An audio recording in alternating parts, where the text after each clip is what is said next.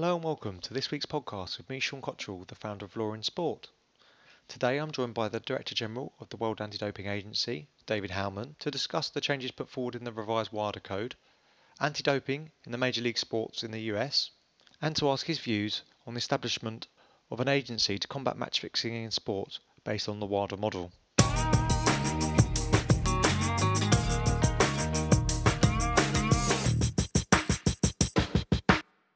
World Anti-Doping Code is the core document that provides the framework for harmonised anti-doping policies, rules and regulations within sports organisations and among public authorities. The 2009 code is currently under review, with the 2015 code to be presented to the WADA Foundation Board for endorsement at the 4th World Congress on Doping in Sport in Johannesburg in South Africa later this year. David Howman commenced work for WADA as Chief Operating Officer Special Counsel in March 2003 and took over the position of Director General in August 2003. His involvement with WADA was as an original Foundation board member representing Oceania and as chair of the WADA Legal Committee.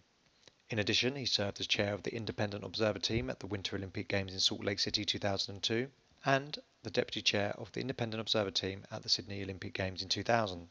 To start off the interview, I asked David if he could tell us about the WADA code review process and what WADA hoped to get out of this. Well, it's not the first time we've done it. We did it in 2006, and it culminated in a review of the initial code and standards uh, at the end of 2007.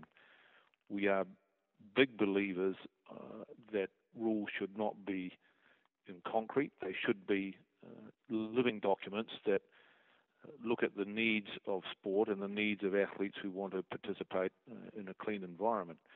So what we have done on this occasion, we started this process at the end of uh, 2010, uh, 2011. We started by ad- advising everybody that we were going to go through a, a total revision, and we invited people to make comments or submissions. And since then, we have produced a number of drafts of documents taking heed uh, of the submissions that uh, people have made. Uh, and the current draft was published just earlier this month, uh, hoping that it will be a document that will be tabled at our World Conference in Johannesburg. There might be a few rough edges still to be worked through, but we've had essentially three consultation periods where we've sat down with the people who have provided submissions to talk them through. Uh, and end in, in, in, these documents. And uh, the, who are the parties that you're sitting down with, and how important is it that you engage with all the stakeholders? Well, I think it's most vital that we um, at least give people an opportunity to be engaged. Some choose to be and some don't, but we invite uh, all of the governments of the world to be so engaged. We've invited all of the international sports bodies in the world to be engaged, and of course, we engage uh, the athletes. So, uh, those three major stakeholder groups are the ones that we go to. Uh, within them, there will, of course, be substrata or subsets of um, groups like the national anti-doping agencies and, and, and other groups that we've also spoken with. And what we do really is um, look at the submissions that are provided. Uh, there will be a lot of consensus in relation to some issues, and, and so they're not too difficult to proceed with. But you'll find that you know there'll be three or four or five that are disputed or require a little bit more debate and discussion, and, and those are the topics that we key in on and, and talk with as many people as possible about. During the review process, what, what have been the sort of main uh, areas where people have, have had differing views or would like to see a, a greater change in the code? Well, I, I, think that, that falls into two groups. The first, the first category is, is where there have been some uh, major discussions, and one of those has been the criteria for putting substances or methods on our banned list. Uh, we have a, set of criteria in place at the moment where you have to satisfy uh, two of the three. One is performance enhancing, uh, the second is contrary to the health of the athlete, and the third is contrary to the spirit of sport. So if substance satisfies two of those three, it can be put on the list. Uh, there was a great feeling out there that that ought to be changed so that performance enhancing was a mandatory requirement and, and one of the other two uh, a secondary one. That debate has really not been completed, but at present it would seem that uh, the status quo is going to be uh, the consensus position that people will accept. So that's been quite an interesting uh, up and down discussion over the last 18 months. I think the other areas where we've received a lot of um, comment is the area of sanctions and the fact that people generally want stronger sanctions. Um, and we've had to be very careful on that to ensure that whatever we draft is commensurate with um, the laws relating to human rights and proportionality and, and natural justice and so on.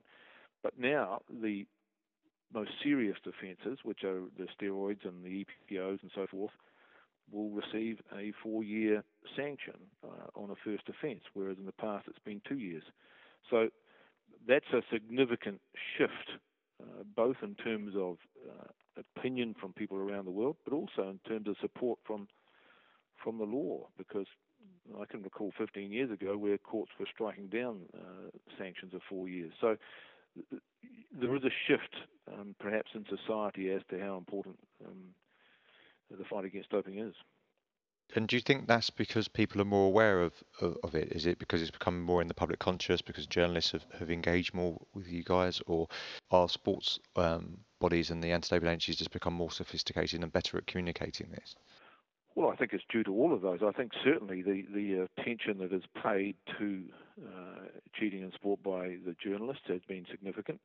And I think a big wake-up call was delivered uh, when USADA issued its decision in the Armstrong case, because many journalists involved in sport were asleep when this was all going on, uh, and and were game enough to say so afterwards. And I think that that that deserves a little bit of recognition as well. So there's certainly the media attention is helpful. I, I think also though um, the public itself is, is sick of people cheating and getting away with it and, and that's not just sport; it's, it's other elements of our society, including politicians and, and journalists and, and, lawyers and so on.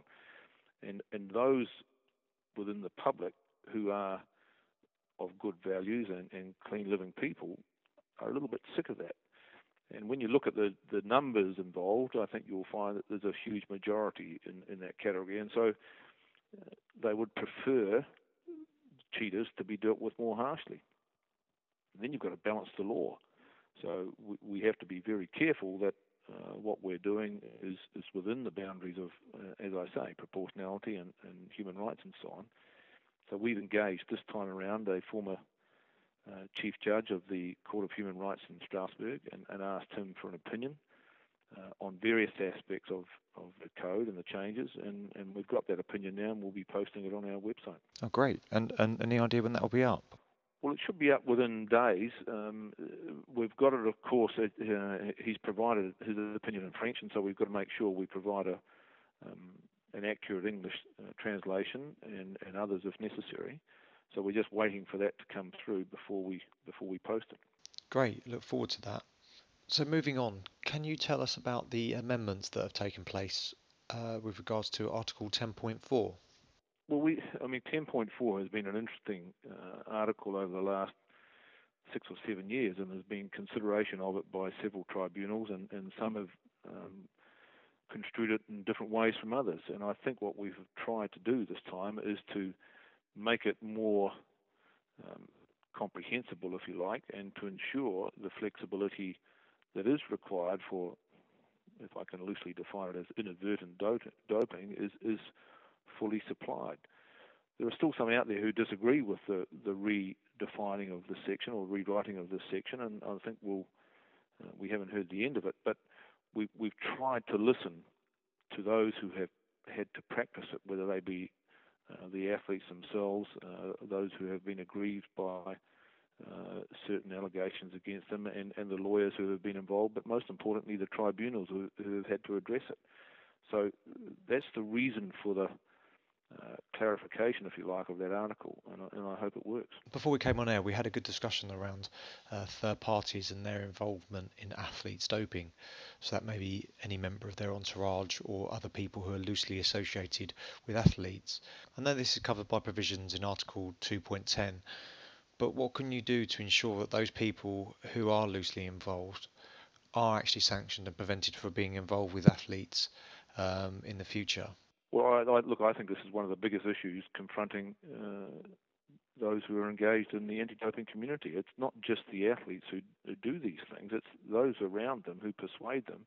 And on many occasions, the athletes are quite innocent and naive, and do what they're told by people who should know better. You know, the the real uh, issue for us is how to address those individuals and how to effectively sanction them. What we have understood for quite some time is sport doesn't have all the power to do that. You know, to be sanctioned by a sport, there has to be something uh, that you have in, in terms of either membership of the body or, or a, a link which enables the sports body to um, discipline you. So we look more to other areas like uh, can be provided by governments in, in regulating doctors or regulating lawyers and so on, and ensure that complaints can be made uh, and sanctions imposed by the right authorities. So that's the first thing. The second thing is we need to warn athletes of the bad guys out there who might wrongly influence them. So if we do become aware or alert to those who are cheating and, and cajoling others to cheat, then we've got to tell the athletes not to associate with them. So we've introduced this new clause, which is effectively prohibited association, uh, to try to bring together a list of those who are, as I say, the bad guys, and, and, and warn athletes. And if athletes don't heed that warning, then they're going to be subject to some disciplinary process themselves. Now, that is not the end of it, because I think we do need to work more and more with governments about uh, dealing with the road doctors and the road lawyers and the road coaches and so on, and, and it's a it's a work in progress. So that's really good to hear. So is there going to be a list of characters who shouldn't be involved in sport or in contact with athletes? Well, that's what yeah, that's what we're asked to do. I mean, uh, uh, for the clause to have effect, you have to notify the athletes. So to have to notify the athletes, you have to pass on names. Uh, and what we'll need to do is make sure we can do that in such a way that doesn't offend uh, laws of privacy and data protection and so on. But I'm sure, I'm sure we can achieve that. It's a very, it's a very complex role, isn't it? WADA is in a very complex place. You, you, you mentioned it on a number of occasions now. You're dealing with all the various uh, jurisdictions, uh, differing laws, and all the time trying to balance that. How has that been, and how's that evolved, and what have you learned over that process?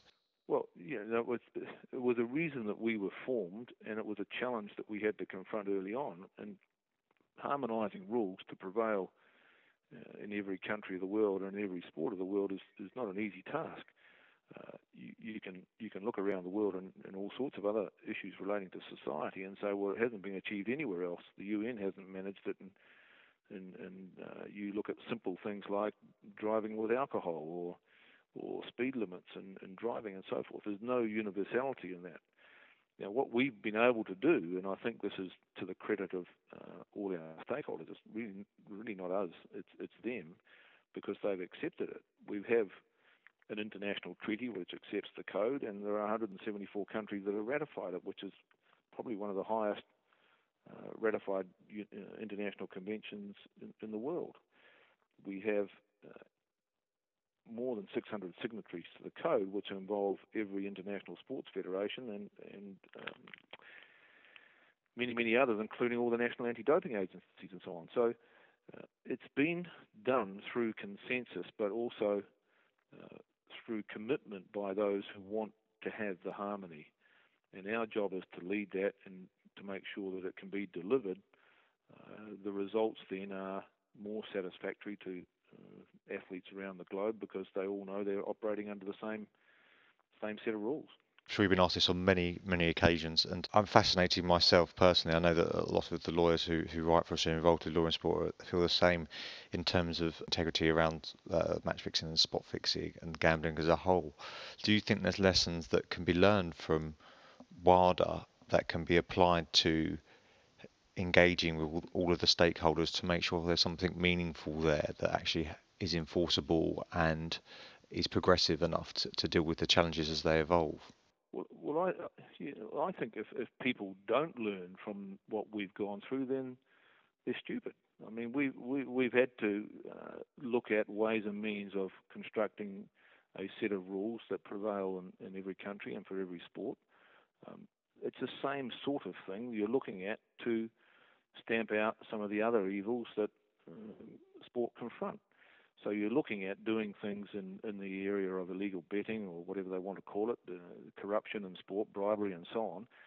They're all legs of the same uh, issue of integrity of sport. They're all parts of protecting the values of sport.